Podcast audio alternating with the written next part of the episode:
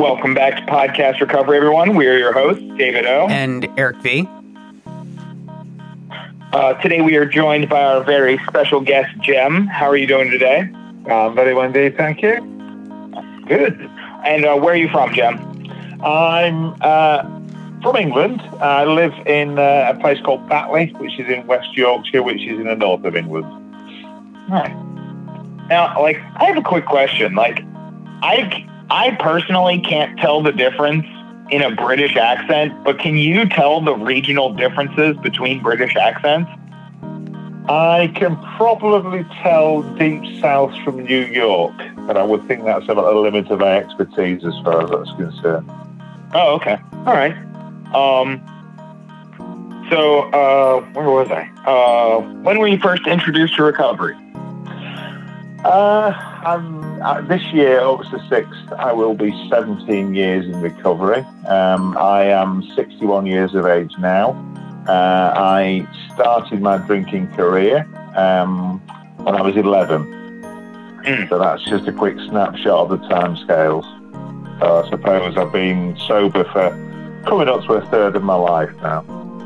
Awesome. And you, you answered my final question, which is how long have you been sober? So Yeah, without yeah. Without further ado, I'm going to turn it over to you to share your story with us. So take it away.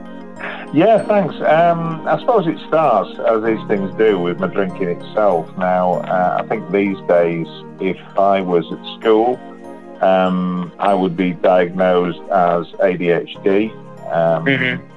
uh, then I was just a naughty boy who, who couldn't shut up. Uh, I was the class clown rather than the class scholar, and really uh, was very hyperactive. And in the last year of what we call primary school, I suppose you'd call elementary school, um, we came across um, some illi- illicit bottles of cider on our way home from school. Um, drunk them on the local park. Uh, probably, I think it was three or four of us. Uh, got a little tipsy, uh, and we did this for most of that week. Mm-hmm. Um, cut a long story short, as soon as I, as that alcohol got into my bloodstream, I just thought, yes, this is it for me. This is Mhm. this is what it's all about. It was like the sun coming out. Um, I felt for the first time, you know, we hear about people having a drink to knock the edges off, and it just calmed me enough to sort of Yeah. uh, it quietened down all the noise in my head, uh, and I really enjoyed it. And I know from that moment on, um, obviously, I didn't develop a habit at 11 years old. The uh, Mhm. the opportunity wasn't there, but certainly at family events and things like that, I'd always try and sneak a, uh, a nip of someone else's drink. Um, Yeah. And as soon as I was able uh, to get hold of my own uh, pocket money prices at the age of 14 or 15, that's exactly what I did. I um, hung around with a peer group who um, had similar interests. And really, that was pretty much it. I sort of drank to get drunk uh, as part of my leisure uh, from Mhm. then until when I stopped. And What's the what's the legal drinking age in England? 18, 18. Okay. Uh, that said, it's it's it's very simple. I was drinking in pubs, bars, from the age of fourteen or fifteen. Um, Hmm. I was I was lucky. I was physically quite well developed. I think I got challenged maybe twice in bars. You know, between the ages of fifteen and eighteen. Um, so I never had a problem getting served in, in, in pubs and bars. Um, and of course, when I started work, which I did at the age of 17 full time, you know, it was it was no problem at all funding that habit. And I suppose as my income grew, so did my tolerance and so did my consumption. Um, And eventually led to the point when I was 45, um, when I wasn't going out at all. I was drinking sort of very strong lager. I don't know if you have it in the USA. It's called Carlsberg Special Brew. It, it was. It's, it's gone down to eight percent, but it was nine percent, so it's pretty strong stuff. And Oh, that yeah. was- that was my that was my tipple of choice was Carlsberg Special Brew, um, and that I would drink that anytime I wasn't working. In fact, it got to the point where I was working a night shift on a, in a call centre for a bank, and I Mhm. would have two in my car, and in both my breaks I would go out and have another one. um, and top up. So there was never really a time when I was actually legally sober enough to drive, but I'm ashamed to say that that didn't actually mm. stop me. Uh, that wow. said, I never suffered. Um, uh, I didn't lose any jobs. I didn't lose my driving license. I was never imprisoned. I was never even arrested. It didn't, on the surface of it, it didn't have profound negative effects. I was always working. Uh, I was maintaining a house and a, and a, marriage. But in reality, I was utterly, utterly miserable until it came mm-hmm. to the mm-hmm. point when I was just, I, my recollection now is I was sat in the corner of my living room, just rocking backwards and forwards and saying, I don't, I don't know what to do. Uh, mm-hmm. And that, that was my rock bottom. And the very next day, I went to the, the doctors. Um, as they do, he gave me a prescription for an antidepressants, uh, which wasn't really going to work fully because I was throwing depressant down my throat. But he did also mm. interrogate me on my drinking um, and expressed surprise at how much I was drinking um, and said, Do you want to do something about that? And I said, Yes. And he referred me to a, a local facility, an outpatient facility, um, who I work. I didn't actually get to see them for a couple of months, but when I did, I worked with the what we call the community psychiatric nurse um, for six to eight weeks on reduction, and then had mm-hmm. we call a community detox, which consists of being given Librium effectively. Well, you reduce down to perhaps half of what I was drinking, then you stop drinking and you are uh, detoxed on Librium, starting off on quite a heavy dose and finishing on just like one tablet over four or five days. Mm-hmm. And uh, that's dealt with the withdrawals, got me out the other side, and really amazing how it sounds, at the end of that process, I was just released or told to I was done and, and left to my own devices. It's it's pure happenstance and good fortune that I actually worked out a roadmap of my own as I went along, um, which I now carry into my daily work as an alcohol counsellor. And I actually worked out how to stay on the straight and narrow.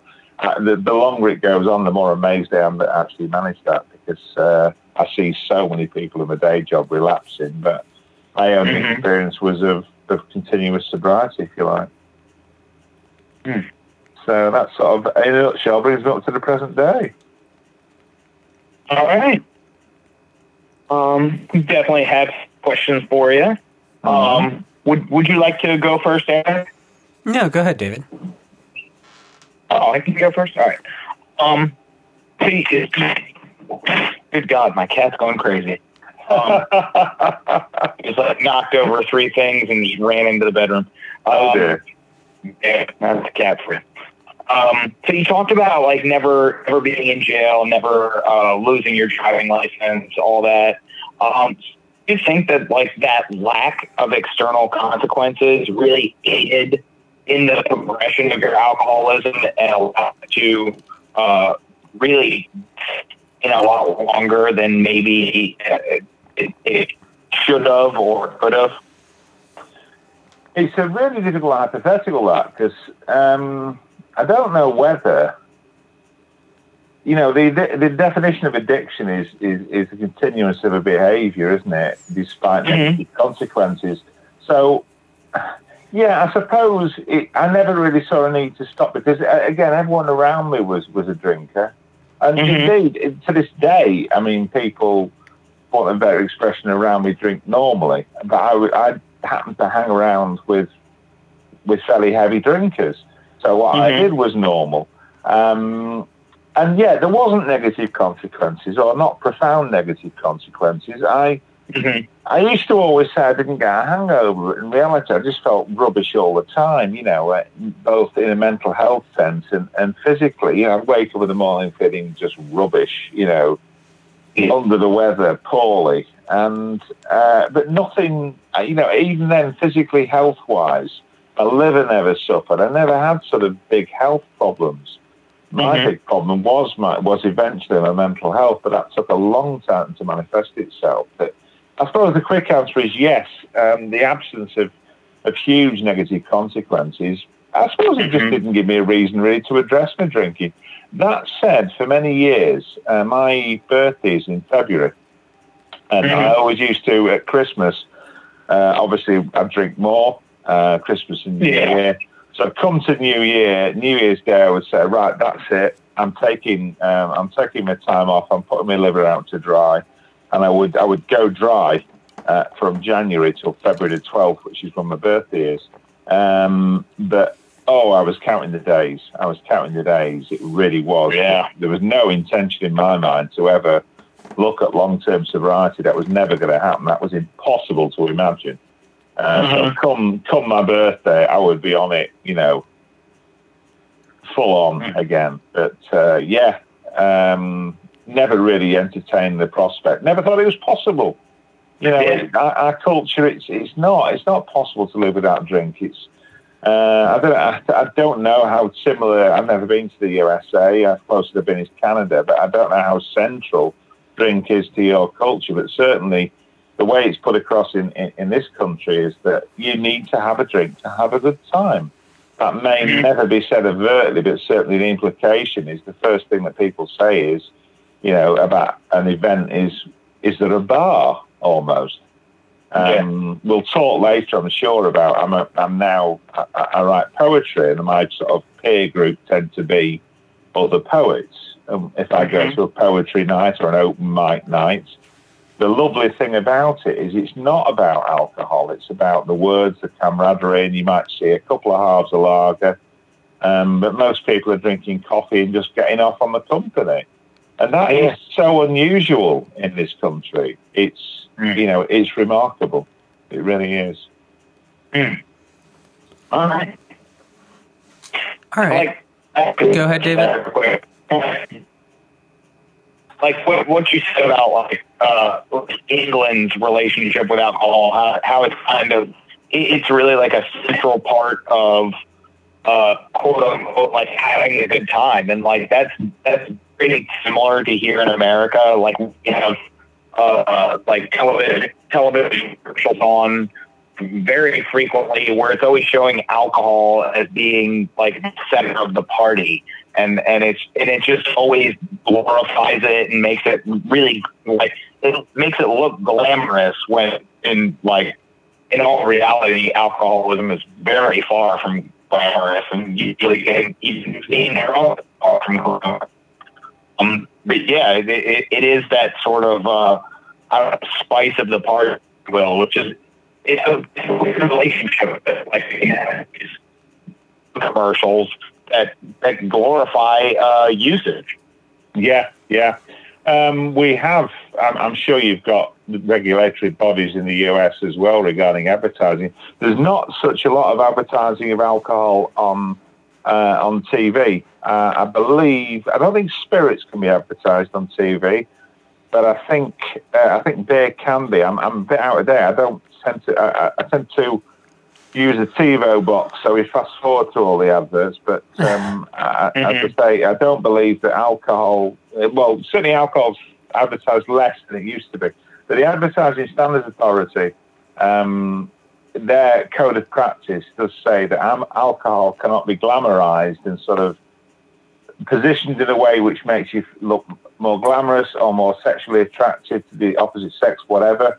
And also mm-hmm. that uh, that um, alcohol must not be marketed to younger people. Mm-hmm. Uh, both of those are, are, clearly flouted. Every alcohol advert you've ever seen promotes it as a glamorous lifestyle choice. And I think there's um, an American comedian called Denis Leary He used to do a routine about bubblegum schnapps. You know, he used to sort of say that alcohol should make you want to pull a face. You know, and bubblegum schnapps was, was cheating because that was just, you know, a kid's drink. And that's effectively what it is. When you get things like alcoholic lemonade and things like that, that's clearly aimed at younger people. They can't pretend otherwise. But, you know, we, we have this sort of facade that the way it's marketed is ethical. The, the annoying thing in, in this country, and again, I don't know if you have it there, is at the moment, um, gin and Prosecco are these sort of heavily marketed drinks and you'll see, you know, you'll see them marketed on, on memes on social media, you know, and it's wine o'clock and things like that, and in in ways that really promote uh, drinking a prosecco and gin or whatever as as essential in our stressed lives. Now, we know the reality of it is that if, actually, if you don't drink, your life just usually becomes a lot less stressed, so you don't need to drink. But that's sort of quite a well kept secret, that I think. Hmm. Mm. Yeah, I mean, I think like kind of talking what David was saying with um with America and the way you know alcohol is perceived here, it's it's almost a part. Like I, I feel like, and I don't know. I I only consume. You know, I, have been to Europe. I haven't been to to uh, the UK, but mm. it's it seems like it's it's definitely integrated in a different way there than it is here. It seems like our culture mm. in America is more binge yeah. culture. Um, so it's it's yeah. really not about oh yeah we're, we're gonna have drinks to have a good time. It's like no we're gonna have drinks to get fucked up, um, and that's kind of like you know it's it's ingrained in like weddings in like and I feel like weddings are everything, but like sports like I don't know I can't even go yeah. like games like I can't really separate going to a like you know the Ravens game and drink like it's mm-hmm. even after all these years going yeah. to football games, I still feel like like you know. I mean, I, I've done it many times and I haven't drank, but it was like you know it was for years and years and years. Um, but yeah, it seems like it's it's a very much, and maybe it's the same over there where it's like you know binge drinking, but at least for a certain time, it does seem like binge drinking here is more of the culture. Yeah. Oh yeah. Yeah. Uh, yeah, I, I, think yeah, it's maybe it's, it's more twenty four seven, but certainly I recognise the sporting link because for many many years I I followed, well, you, would call it soccer. Um, mm-hmm. Yes, the, the, the the trip to the pub beforehand, uh, before the game, the trip to the bar at the sports ground, you know, at half time, and then the trip to the pub straight after the game was just part of the whole experience. That's what you did. Um, yeah. And, and, oddly enough, I was a, I was a really and when I stopped going to games, I'd go and watch on the big screen in the pub and just drink throughout the game. Um, and that's that's actually part of the culture now. You know, we watch on satellite TV. You go to the pub to watch your favourite side. Um, and oddly enough, when I stopped drinking, I, I, over time I became less and less interested uh, in football, soccer, and now I don't watch it at all. It's almost as if uh, the alcohol gave me that sort of false passion about the game, and now really, do you know, I'm not that bothered. I've got so much mm-hmm. more going on in my life now. I don't have to enjoy my life vicariously by watching 22 people run around a piece of grass and it yeah. just literally it, it, just doesn't impact on me. And half the time, to be honest with you, I used to get so loaded watching a game that afterwards, ask me half an hour what had happened, I couldn't tell you. so, yeah, you know, why bother? Yeah, I believe it. I have yeah. a few games yeah. like that. um, all right. in fact, I remember, I remember, remember games from being a schoolboy far better than I remember games from your thirties and forties. But there you go. yeah. So my next question, my question, is that you're a counselor and an alcohol therapist, right? So yeah. Mm-hmm. How? I, I, think one of the hard things. I, I, think it's a very difficult job what you do, and one of the things mm-hmm. that I always I'm I'm kind of curious about because it kind of creates this gray area in, I guess, your recovery is how do you separate your individual recovery from the recovery that you you know like i mean the, the therapy and the counseling that you do with others because uh, i mean you, you kind of have to create a line there right oh yeah yeah it, it's quite a boundary practice and there's a couple of points i'd make first of all um, I didn't. I always knew I wanted to be a counsellor because I was so inspired by the person that helped me, and that was the that was the spark, if you like. I just thought, you know, one day I want to do her job. Having said that, it was it was five or six years before I even started to train. And of course, the training itself was two or three years of volunteering and academic stuff. Um, but a category error I think that most people make about counselling is thinking it's about talking. It's not. It's more about listening. Um, mm-hmm.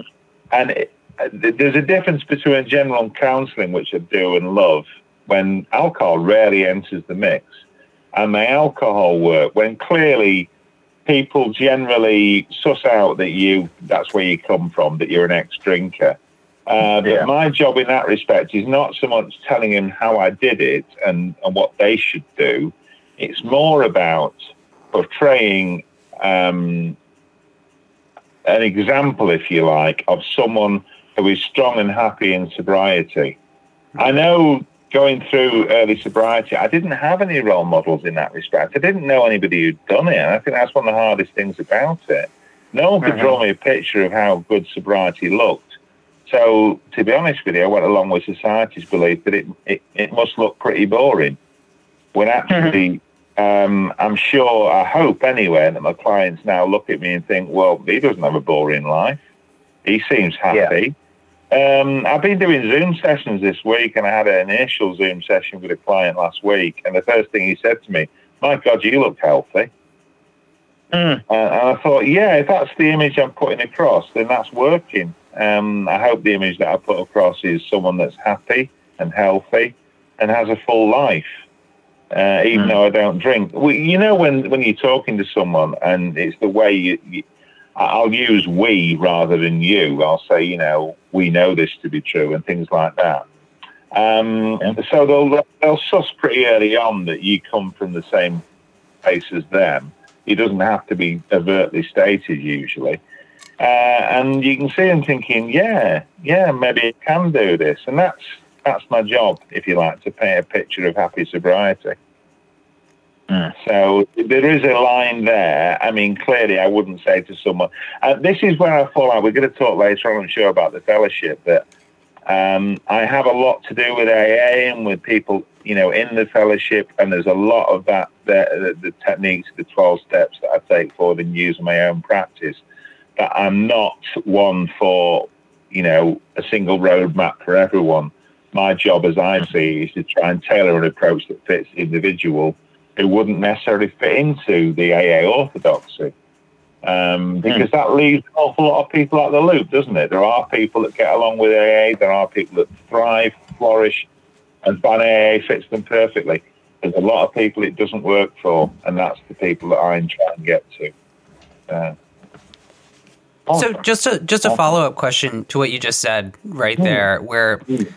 where AA doesn't work for let let's say hmm. um, you know someone you're going to meet in the rooms or some like someone like a client. How mm. how do you go about if aa isn't their answer how do you go about finding what their answer is? Again a lot of it's by listening. Um, uh, and i always think with there's two things for me with sobriety. First of all people make the error that sobriety or, or, or even abstinence um, is about giving up one thing. Well, actually, it's not. It's about giving up lots and lots of small behaviours. Mm-hmm. Um, you know, it's about addressing each one of those drinking cues and doing something differently for each of those situations. And that takes time. It's not just about put down the drink. That's when it's that's when recovery starts, as we know. It's then dealing with all those behaviours and that learnt behaviour that made us drink, all those different little occasions. Um, I lost my thread a bit there. Sorry. Uh, mm-hmm. Yeah, it's as I say, it's not it's not about one behaviour. It's, it's about lots, and it's not. I used to always think that I would spend the rest of my life missing drink, and actually, when I replaced my drinking with other more enjoyable behaviours, and that took quite a long time. I, actually remember thinking at six months in, thinking, do you know, actually, I prefer this. I enjoy this life. Uh, you know, I'm waking yeah. up feeling great. I'm doing other things. My relationships are better. Physically and mentally, I'm, I'm, I'm obviously much better. And at that point, I realized I'd turned a corner because I was no longer thinking about sobriety in terms of the absence of something. I was thinking um, about sobriety in terms of the enhancement in my life you know, how much things had improved. And I think that's the that's the mental shift that everyone's got to make before they, they settle into this. Uh, yeah. I don't think if that happens, you can get if you if I live my life missing alcohol, that would be bloody torture. To be honest with you, I'd hate it. Yeah. As it is, I, I only ever think about it in relationship to my job. I certainly don't think about it with any sense of yearning. Not at all. Never. Mm. That's awesome. Mm. All right. Um, hmm, where do I want to go? um, all right. So, so you talked about like early, like um, during like your detox, and then finding your your own uh, roadmap into recovery, and and mm. you you you were pretty vague about it. So, um, did you was it uh, like fellowship based, or um, did you like seek your like your own individual education into recovery? Like, how did that early recovery uh, go, and like where, where did you where did you take yourself? And uh, to stick with the roadmap analogy, which avenue did you take? First six months, um, I was very conscious um, that I felt very uncomfortable around alcohol and, and around drinkers. Um, mm. And I know would do. Uh, my wife at the time, uh, I eventually split up with, uh, she was still drinking quite heavily and quite destructively, I thought. So I even had to take a distance from her. Uh, but I didn't mm. leave. I don't think, I, I, apart from going to work, I don't think I left the house. I left the house once in six months to go to a wedding, which I had mm. to go to. Otherwise, I would have upset a lot of people in my family. Um, yeah. I went to one wedding. Um, I literally lasted about an hour, uh, made my apologies and left. Um, other than that, I didn't go out. On six months, I thought to myself, well, I really need to start need to sort of going out and about and getting some more support. So I did actually go to, to half a dozen AA meetings. I thought, well, they're the guys, you know, they they've got the expertise, they've got, you know, and there's always meetings. So I went to six meetings and then just thought to myself, I don't think that is me. And mm-hmm. once a week at a given time wasn't really fitting in for me either. I was working night shift. The only meeting I could get to was lunchtime on a Tuesday when I'd just finished two night shifts and I was knackered. Um, mm-hmm. So that wasn't really working for a lot of reasons. So I thought I've got to, I need to find something different. So I went online and found um, online sobriety forums, and again, a lot of these were fellowship based. Um, mm-hmm. But I I sort of threw myself in and, and started sort of contributing and started having conversations with people online until eventually I um, I actually ran a small forum, uh, a little website which gave support. To, I don't know, probably like 20 or 30 people there were on that one. Um, uh, and that carried on for, uh, you know, I think a couple of years, the online stuff.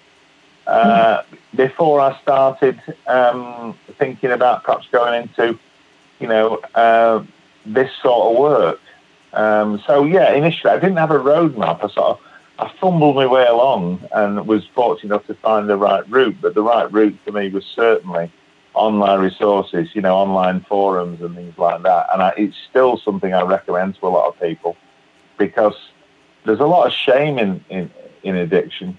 Um, and I think on online recovery forums, you can be who you want to be. You can divulge what you want to divulge. Uh, you communicate safely. And they're there 24 7, aren't they? You don't have to go to a, a, church hall at a certain time. You get up in the middle of the night and feel like you're, you're lonely or you're crazy or whatever. You log on, you talk to someone. There's, there's someone always there. And I have friends mm-hmm. all around the world now that I've met on forums. Um, you know, I, just an example, uh, I, I need someone at the moment to do me a cover um, from a collection of poetry I'm putting together. And I contacted a lass in Wisconsin that I know is an artist and in recovery and asked her would she consider doing me an illustration. She's come back and said, absolutely fine, send me some uh, send me some ideas and I'll put something together for you. Now that is not something I, I would have had been able to do before. Yeah. So uh, it, uh, it's a marvelous. The, the, internet, as we know, is uh, can be a force for good and a force for bad but certainly for me, it's been very much a force for good in my recovery. Awesome. Hmm. All right.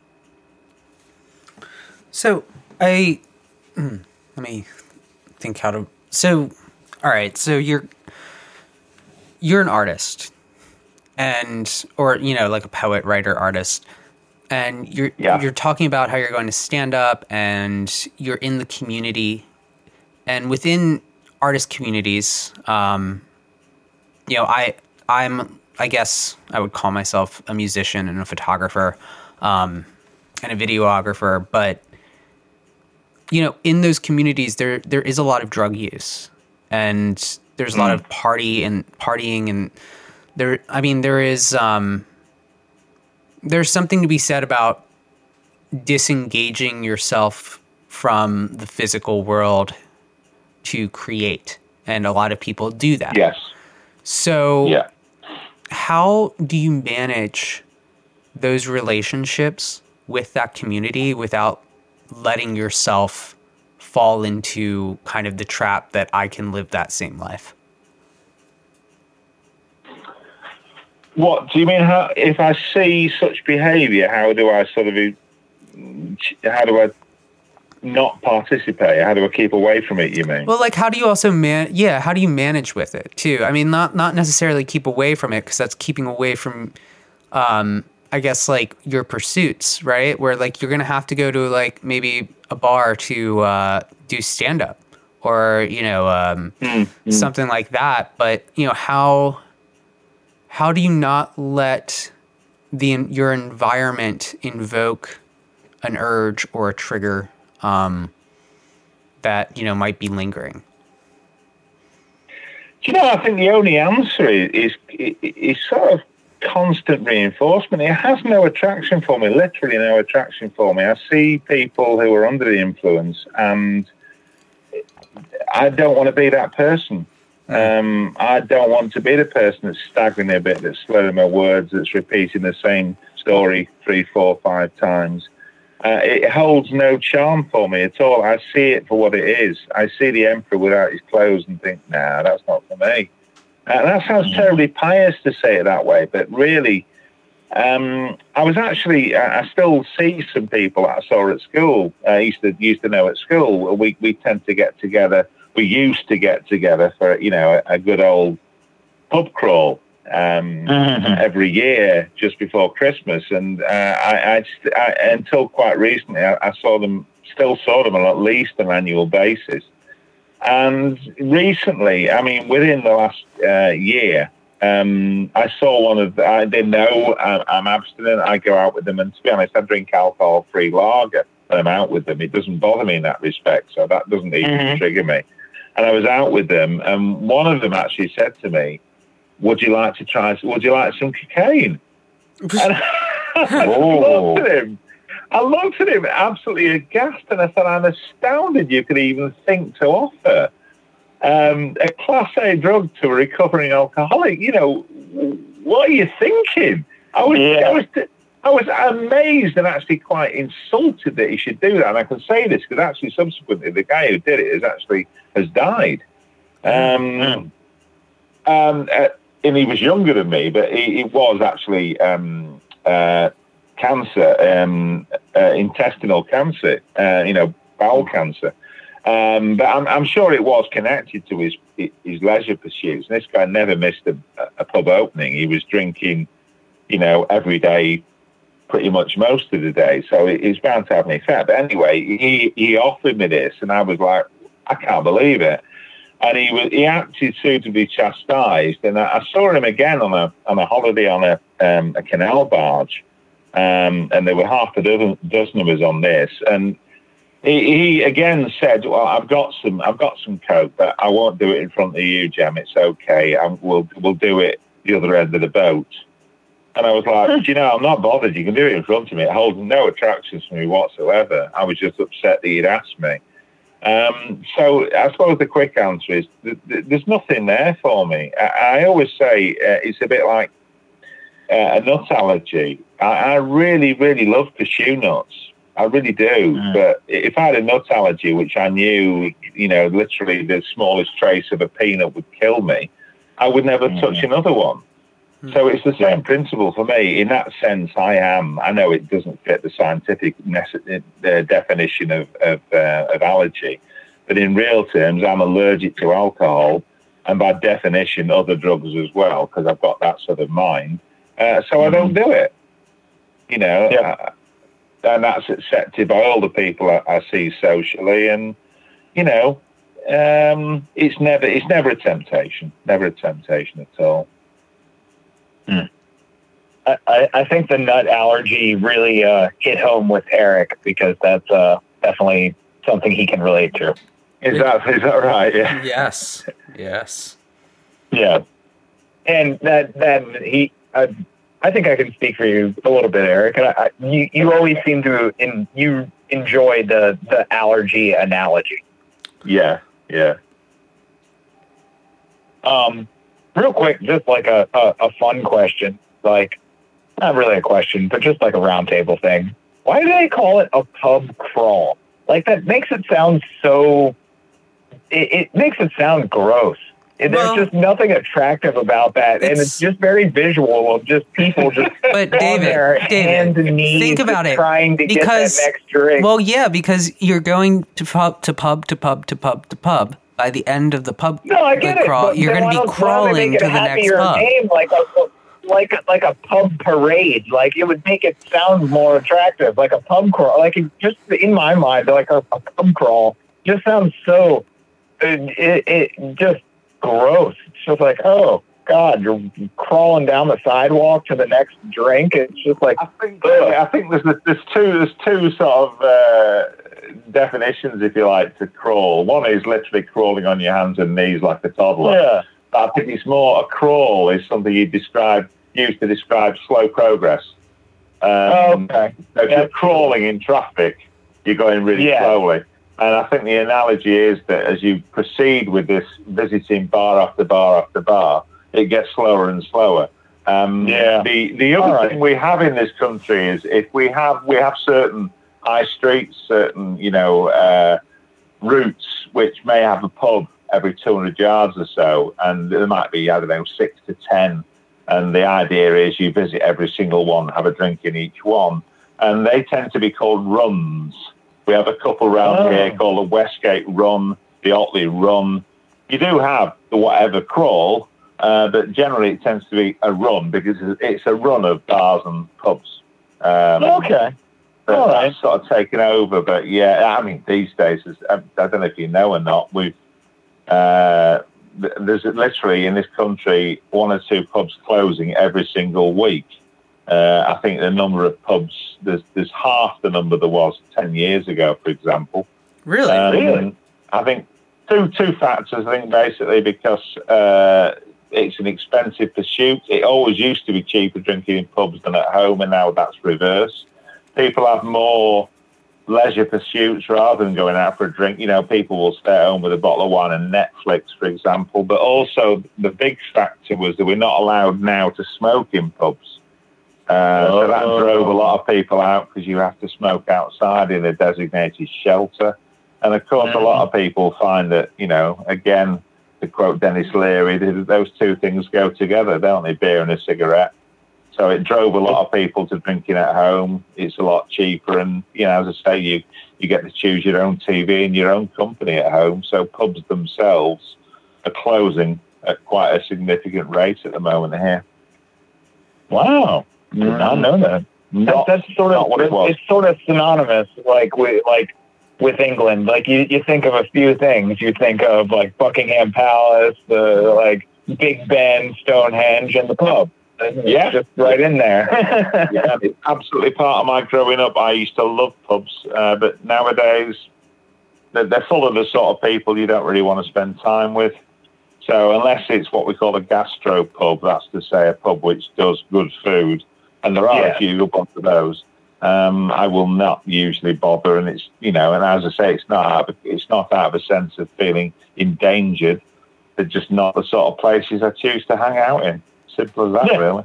Mm. Absolutely. All right. Uh, now to my to a real question.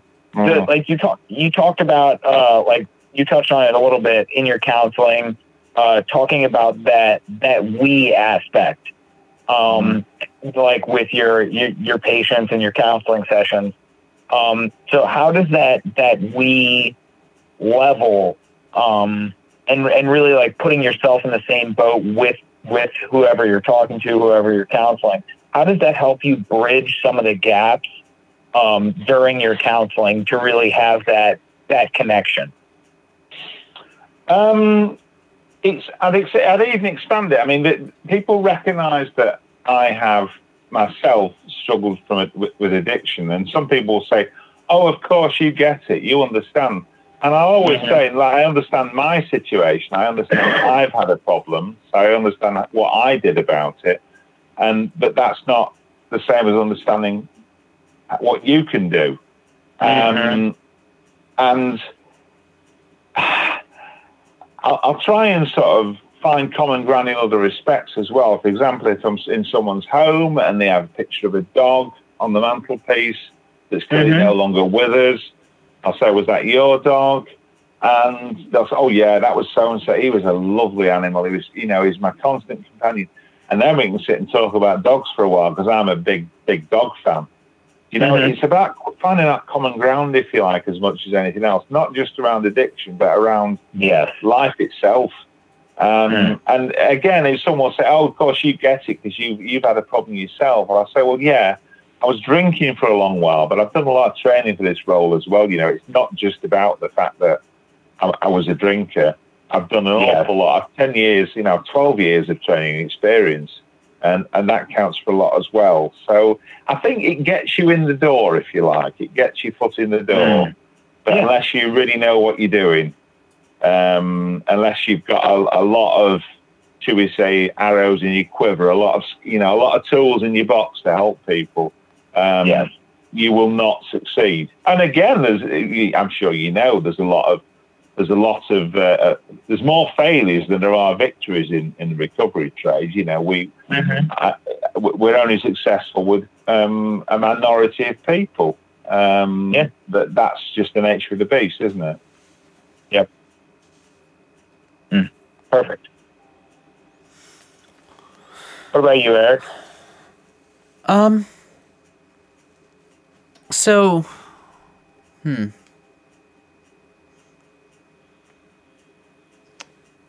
So I guess you know what, David? We've made him speechless. No, no. We've made I'm, I'm debating on what question to ask.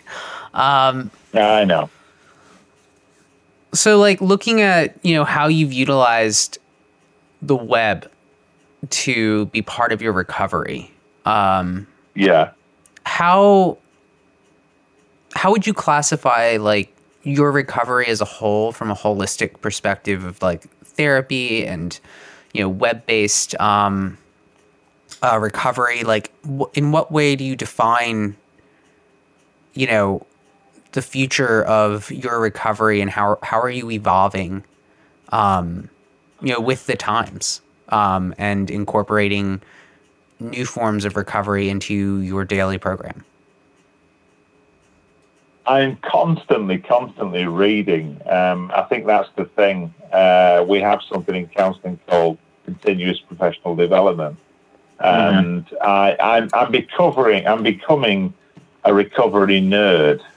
I'm becoming, mm-hmm. you know, I, I, read constantly of different approaches. I mean, the two books on my um, nightstand at the moment are um, uh, the Hungry Ghost book by Gabor Mate and mm-hmm. uh, I've got one called The Naked Mind. I can't remember the lady's um, the lady's name, but that's that's a recovery book as well. I tend to sort of at any time I'll have a novel there and um, a sobriety book there or a recovery book there, and I, I tend to sort of go between the two.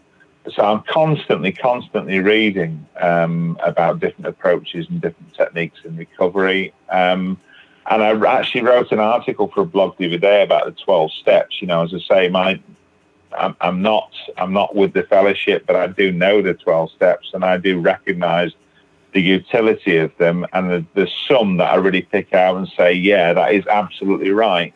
And, and one of those is obviously the 12 step is you know carrying the message to the still suffering alcoholic. That is something I do every day of my life. Uh, mm. So it'd be foolish of me to sort of negate the steps when that is probably, of them all, that's the one that helps me the most. um, hmm. is, is, doing that work, is helping people. You know, you've got to to keep what you've got, you've got to give it away. And I, again, I used to rail against these little cliches that are used in the fellowship, and now I, I see them for what they are, and that's an extraordinarily good reason, an extraordinarily good way of reminding us how good recovery is, uh, and, and the value of it, and the utility of it. Um, I no longer, I, as I say, I used to sort of disrespect the 12 steps. I don't do that anymore. I absolutely fully recognize how useful they are. Um, and again, I used to laugh at people, not laugh, but, you know, I, I used to scoff at mm. the notion of a spiritual recovery. To me, you know, it was you drank too much, you put the drink down, you stopped. It was as simplistic as that. But I now recognize that, yes, spirituality to me, I'm a, I'm a, I'm a practicing Christian, but spirituality to me initially was just recognizing that something was, was out there that was more important than me. And to an alcoholic or to an addict, that's pretty damn, that's pretty big, isn't it? Really, to oh, yeah. that something's actually bigger and more important than you are is mm. pretty revolutionary. Um, so uh, you know, again, I, have se- I've seen the value of that, and I think I, I, I think sobriety in time makes you quite humble uh, because you realise how lucky you are that you've got out the other side of it and you realise that not everyone can do that. And sadly, we lose a lot of bodies, don't we? We lose a lot of people. Mm. And yeah. the, the, longer you go, the more you realise, you know, I've got 17 years in nearly, and I just, there's not a day that I don't, you know, thank God that I got to where I've got um, mm. and appreciate what I've got. It's wonderful. I mean, again, I'm sure you've had the same question asked of you. People ask me if I had the time again, would I still be an addict and an alcoholic? And I say, absolutely, I would, because if I wasn't, I wouldn't fully appreciate what I've got now, mm. which is, by any standards, a fabulous life. You know, I've not, I've not got loads of money. You know, I might not even have the best job in the world as far as most people are concerned, but I'm happy. I'm, I'm content. I have a nice house, nice little car on the drive, and a good, rewarding job. You know, that's pretty good from where I'm sat. Mm. Yeah. All right. So I got uh, one one last question, and it's uh, it's going to be a fun question. Okay. So, so what is the the weirdest or the strangest thing that you have found about Americans? Oh, do you know? You want to move to controversial now, and I might offend. I'd hope I don't. I'd hope I don't. No, please um, be controversial. We love it. And I cannot believe. I mean, I, I, I I'm, I'm. We we've gone through a, a, a, pretty much revolution recently in this country with Brexit. We now have mm-hmm. a guy called Boris Johnson in charge. yeah, Boris. Neither Johnson. of which I'm in favour with. But as long as I tell you what, I'll tell you, I'll put this into context. Um, the last time I really felt like I needed a drink uh, was November the 9th, 2016. Uh, my wife oh, woke me up, and her first words to me, Donald Trump's been elected president. Mm-hmm. And I, my first thought, and I kid you not, I'm not making this up. My first thought was I could really go out and get loaded on that. I really, I really feel like getting pissed. Um, and without, this might sound hyperbolic, but I, I was four years old when JFK was shot. And I remember how devastated my mum was and I yeah. think in a small way, I felt the same way. I actually thought that the world was in danger. And that mm. depressed me. And, it, and my first thought was, I really, really need a drink. It took me the whole day to get over that. And funnily enough, I, I got over it by watching um, a program called Elementary, which you probably know. Mm-hmm. Um, mm-hmm. It's it's a reworking of the Sherlock Holmes stories yep. with Jonny Lee mm-hmm. Miller and Lucy Liu, and a lot of it is about recovery. And it's it's very cleverly dealt with. It's not dealt with on a superficial level. It's very subtly dealt with. So you can get it on two levels. You can watch it as a police procedural, or you can watch it as quite a clever study of a guy struggling with recovery. Uh, and I watched that, and there was there was a couple of things in it that made me think, "You're okay, Jim. You've got this." Uh, but mm. yes, that was that is the weirdest thing I can think of about Americans. But as I say, I look closer to home and think we haven't exactly got it right over here either. But I cannot believe that he actually. I mean, I can't believe he stood for president and was successful in his nomination, let alone was elected. But yeah, as I say, if that's controversial, I apologise. No, no. No, that's totally fine. I, I, I'm I'm in the same boat with you. Yeah. All right. Hmm. Well, David. All right, wait, What? Eric. I I, I kind of I I, I want to ask you the, the the flip side of that question. What what what do you find uh, weird about about British people?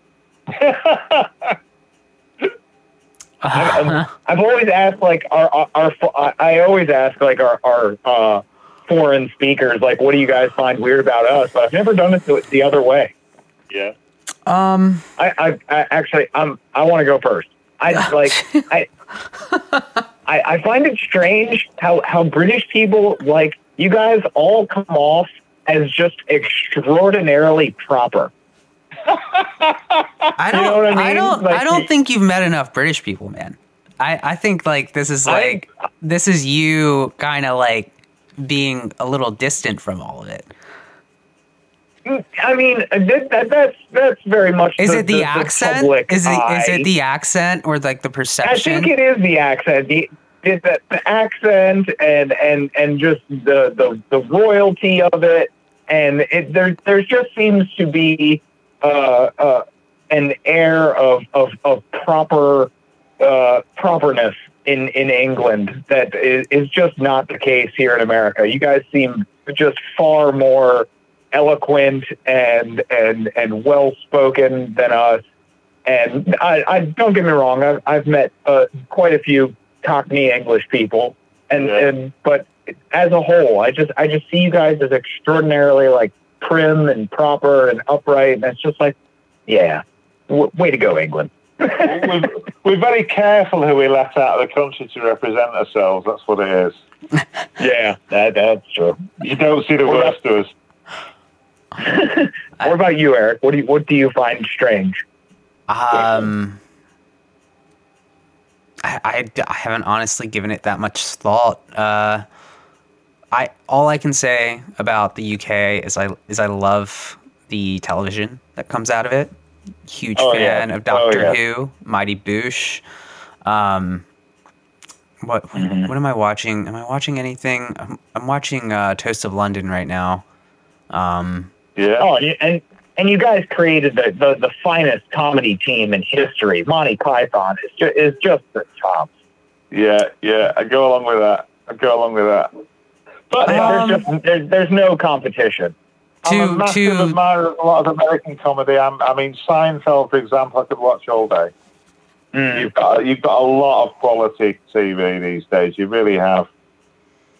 I'm not Thank just you. saying that. Honestly, from this perspective, your your some of your TV shows, and again, I think on both sides of the Atlantic, there's a lot of dross, isn't there? We only see the best of each other's products. uh, yeah. Uh, Well, that's well, that's all we're good at nowadays. We we can't make cars or steel anymore, so we can make No. television shows. That's all. Yeah. We do. Not wrong with that, mate. Not wrong with that. all right. I'm sorry, I, I interrupted you, Eric. What do you find strange? I don't really. Nothing? I I'm not. Yeah, I, I I I mean I think Boris Johnson's pretty strange.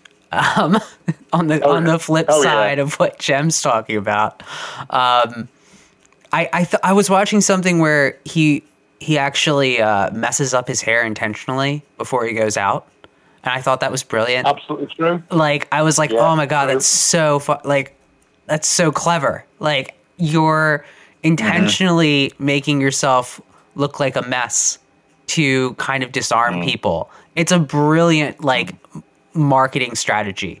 Um very I mean it's it's kind of like the counter to Trump where like he's using like these really like I, and I hate to say like intelligent but I they're they're good PR and like communication type um like external communication um tactics and Boris Johnson does that and it's Mhm. it's fascinating. Um I mean you it's might not just his hair, yeah go ahead. It's his whole shtick. Yeah. This bumbling thing comes across. He's actually incredibly calculating. Mm-hmm. Yeah.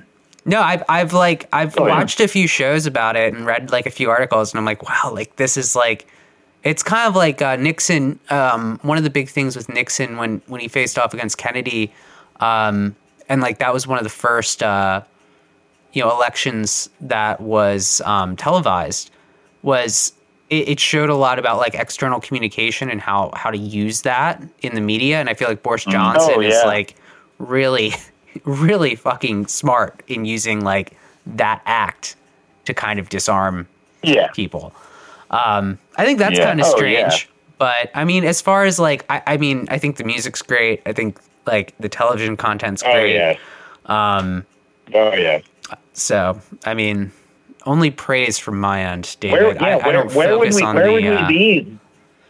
Huh? Oh no, I, I, don't- I just we- all have little quirks about us. Like the Canadians are, are very quirky people. We're very quirky people. So are the English. So are the French. So are the Italians. We're all weird, and I just like to like to have a little fun with it. You know? Yeah, no, yeah. I, I I agree with you hundred percent, Eric. Where would we Where would we be without uh, the Beatles and and Pink Floyd and Led Zeppelin and all those amazing, amazing. Oh, we've talked. We've that, talked uh, about come off that beautiful island. We've you and Oh, I have had in-depth conversations about the influence of that Years. era, and I am strongly, I, I think the Beatles. You can make a you can make the case the Beatles are definitely the most influential band, but I I think there's a strong Oh, yeah. case for the Velvet Underground um, to at least be two, and a lot of people disagree with me on that. But I think the Velvet Underground, without them, you are missing a lot of music. You And- see, and- to and me, while- I'm, while- I'm Detroit. I'm all about Detroit. Yeah, I'm all Oh, about Motown? Motown, Berry Gordy. Yeah, Mhm. absolutely. All That's my right. first love. Yeah. yeah, absolutely. And I, I uh, would be remiss if I didn't throw Black Sabbath out into the into the airwaves. Well, Black we've, Sabbath, you and get- I get have talked about this. Birmingham. You and I have talked about Black Yeah. Sabbath, and like, yes, they're super influential to that genre, like to that genre and its subgenres. Um, but Yes. I, I think like we won't get into a whole I music just had to give him airtime. Aaron. I no, We're and like get into it. I yeah, to we won't. airtime. no, well, I mean, we could get in. We could get into it. different I mean. Velvet Underground. If you look at the Velvet Underground, they they influence new wave. They influence grunge. They influence indie. They Yeah. influence shoegazer. I mean, their their influence is so deep.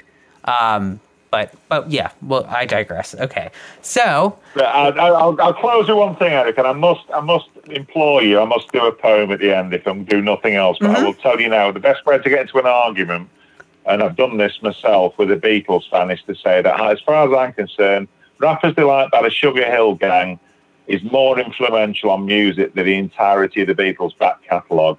And put your crash arm on and walk away oh. because that will just Oh. set them off. that's And uh, I, there's an element of truth there. There's a lot of rap and hip hop in a lot of popular music these days, but they do not like God that bless you, sir. it, that that is that is a very well well put point. Yeah, I mean, I like to be a controversialist, but there you go. That's it. Oh, it, def- it definitely. It, I I could sense the temperature go up about eight degrees when you said I that. I But mean we'll move there, on. there we'll is- move on. Yeah, there there is something to say about the Sugar Hill Gang. I'll I'll have to I'll have to come I'll have to like Right. look into that a little bit. Um, but okay, okay, we'll go we'll go to the next part. David, go ahead. It's it, it's that time to go to the Twitter, ladies and gentlemen, for your questions from the airwaves and the internet. Oh, so this week, the Twitter question is from a- um, addictivist, addictivist, activist, something like addict, Ad- Addictivist, addictivist. I think, yeah. Um, yes. So, and the way this works is Jem, you'll go first, then David, then myself. So, with resources unlimited, what would be your vision for the ideal rehab center? Mm. Do you know, I, you, you've got me there because I have no experience whatsoever of residential rehab. I would actually say I would rather than having a rehab centre, I would rather have the um, facility for a really intensive rehab in the community. Because my big problem with rehab is that rehab is a bubble. And once someone is released from rehab and goes home sober, um, then they go back to the same things that got them drunk in the first place. Uh, And I, I, I see it fail so many times. Uh, so, you know, I hear about people coming out of rehab and lapsing within weeks and months, and I think no. Uh, I I would actually prefer them to do it in the community and learn to live life on life's terms in the presence of all those stressors mm-hmm. and stimulants and triggers. And that would more of an exposure be, therapy type thing. I, I always say total immersion. You know, if you've yeah. If you, if you need, if you want to get recovered, recovered, you need to live recovery, and I think you need to live that amongst your family and friends, and make those decisions about what you keep and what you what you walk away from in that community. Mm. So I'd like to see. Uh, we have um, uh, with the charity I work for, we have a 12 week recovery program um, where people come three days a week, Monday, Wednesday, Friday um, it's four hour sessions, and it, we go through all the things that you learn in rehab, but then they get to go home at the end of the day. And again, there's a, there's a high dropout rate, but the, you know, the people who graduate at the end of that 12 weeks, you've never seen such big beaming smiles. It's a wonderful occasion when that happens. Mm. So I'd rather, a quick answer, I'd rather see it properly resourced and happen in the community. Mm. All right. Um, I, me personally, what would be mine and like how I, w- I would set up mine uh, is kind of the exact opposite. I, I, I would kind of, I, I would pull people uh, out of that uh, um, uh, environment and, and put them back into more the natural environment. Like I, I really think nature mm. uh, is is very healing for for so many people, even city people when they when they get when when they can truly immerse themselves for a, a good amount of time in in the forest and the mountains and everything like that, it, it can give you a level of clarity uh, that that it, it's a it, it's only attainable away from all those distractions. So, like, mm. I feel a little bit of time away from those distractions. I like I would love for uh, all, all, all of internet recovery to be available to them. I would love a, an extensive library of all sorts of, uh, of poetry and, and, and recovery based books and, and self help books uh, at, at, at, their fingertips. Um, but I, I, I, me personally, I, I think it would be trying to really, in a sense, regress people away from all those those distractions uh, of society and, and trying to be someone in in in that paradigm and really more focus on on who they are and and and let them find themselves and all, all also have all the good things like yeah. the, the the counselors the therapists the the the the group talks where where everybody's uh um, coming together and, and sharing and supporting each other. And then, but also have like really like team building fun activities to show that like that recovery is fun. Like, like silly things, but like, I don't know, like everybody's, uh, tied together on a string and they have to get from point A to point B while all moving their feet together with all like and and just sort of stuff like that. Really like uh fun, goofy, but also uh, very poignant team building aspects that, that, that make you a part of something greater because that's that's what recovery is.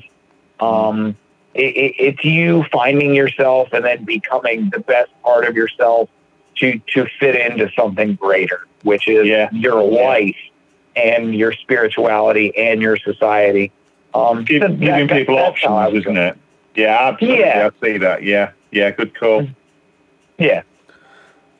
Um, what about you, Eric? I would actually model it similar to uh, a treatment center I've been to. Um, so, I mean, I've I've personally been to a few inpatient treatment centers, and this is actually not a. Tr- I wouldn't really call this the ideal rehab center for someone who's just entering recovery. Um, mm-hmm. This would be more of a focus around. All right, you have a few months um, and you need to start attacking the core issues because one of the issues I, I feel like with a lot of the treatment centers I've been to is the population is too high and there isn't enough individual one-on-one treatment. Um, it, I mean, it's kind of similar to like schools. Like you, you have too high of class um, of students to teacher. The student to teacher ratio is shit, and I feel like that's very similar to a lot of treatment centers where the therapist to patient um, ratio is kind of shit. So I would ha- I would keep the numbers down, um, more one on one sessions, and because I mean, group's great, right? And like, but group isn't gonna necessarily take you to that place you need to go. Um, where you can open up and be honest because it's just one on one and you know it's not going to leave the room. Um, group's going to leave the room. Uh, like it's just, it will. Like that's just how people are. You know, you might enter a meeting and you think like what you're going to share is going to stay in there, but it, it might not. Um, so I, I would, so it was called the, uh, the Center of Hope and it was it was the best treatment center I ever went to, and I would kind of model it off of that. We didn't have class, and we didn't. Our days weren't booked from end to end. Um, a lot of treatment centers, Yeah. your days are like you wake up and you're doing stuff literally the whole day. Life isn't like that. Like you have downtime, No. um, and you need to Yeah. be able to be okay with that downtime. Like, like you were saying, Jem, where you're like you're in these little bubbles. Like this treatment center wasn't in a bubble. Like I walked on the street to the treatment center. I was like staying in like a townhouse. Um, and like you had to walk up the block to where the treatment center was. Like I could go and get a coffee. I could go and get something to eat. Like I wasn't isolated in my own little bubble. If I wanted to go like have a drink or get high, I could go do that. But I was there to get better. And like there was someone who did do Yeah. that while they were there and they did get kicked out. But like, you know, it it kind of it's a treatment center for people, you know, who are a little bit further in to the recovery, you know, process, but I don't know. I think it's um maybe it's a it's a step after the bubble cycle if you have to do the bubble. Um because I I don't really know if like the one thing that's bothered me about like some treatment centers is where you have the whole day because that's just not real like my my whole day isn't filled up with recovery and like thinking that Yeah. you know that kind of immersion of of recovery is gonna like it creates this unrealistic expectation that can't be met when you go into the real world Yeah. Yeah, that's valid. Yeah. Well, I love all three of those. Uh, those are three completely different models of uh, uh, treatment. Like I, I think Eric was right in the middle, and and Jem and I were kind of on the the, the far ends of it, whichever. Yeah. Mm-hmm. But that's a good thing because, like, I I think if all three of those places existed, I, I think they could be tremendously successful for various groups of people. exactly Mm. recovery isn't And it a goes back to single what thing right Exactly. Yeah. If there was one model of, if there was a single model of treatment center, I think it would it, it, it would be very exclusive, i- i- in a sense that it, it would not be very widely successful. and what were you saying jem To me, I was going to say to me, it goes back to the to the AA thing, and as I say, there's nowhere at all I will sort of I will talk AA down, but it, it does suit a certain sort of person that wants that very clearly Yeah. defined roadmap, and not everyone Mhm. does. Uh, I'm one of the people that doesn't, and by the same token, some people in the rehab want that structure because they've never had that structure. But I often say to people, you know, people say, you know, oh, so and so didn't do anything for me. And I say, well, recovery isn't something that's done to you. Something recovery is something you play an active part in, and it has to be it has to be a process that suits you. And you know, it's horses for courses, isn't it? Different techniques suit different people, as we just Mm. demonstrated. Yeah. Yeah. Yeah. That was a very good demonstration. Mm. All right. Well, I think we're about out of time, so we would like to thank our guest Jem for joining us. Woo! and Give you some uh, snaps, and the jem where poetry snaps. and where where can um uh first uh if you want to read a poem you can um, I'll do do that, that, yeah, and then yeah. um, let our guests know where they can find you. I'll do that. I'll do that. Um, okay, the, the poem I've, I've decided to do, it's called A Letter to My Future Self.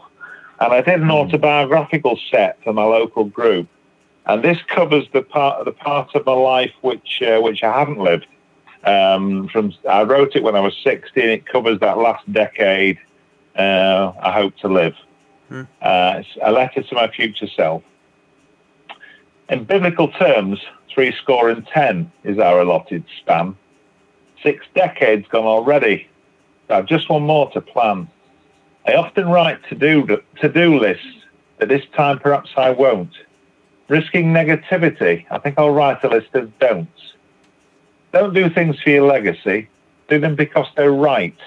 Don't think that you won't change the world because heaven knows you might. Don't mourn the things you didn't do because you can't change the past. Don't regret the things you actually did when life came at you fast. Don't waste a precious second of your remaining years. Don't forget to lend a shoulder when you see someone in tears. Don't stop gasping at the beauty of a Turner-esque sunset. Don't forget every stranger could be a friend you've not yet met. Don't believe it's only you who isn't capable and strong. Don't forget that everyone makes it up as they go along. Don't forget that light will banish dark, love will conquer hate. Don't worry when your God will meet you. He's quite content to wait. Cool. Thank you. I like it. Love that. That was great. Thank love you. that. Thank you so much.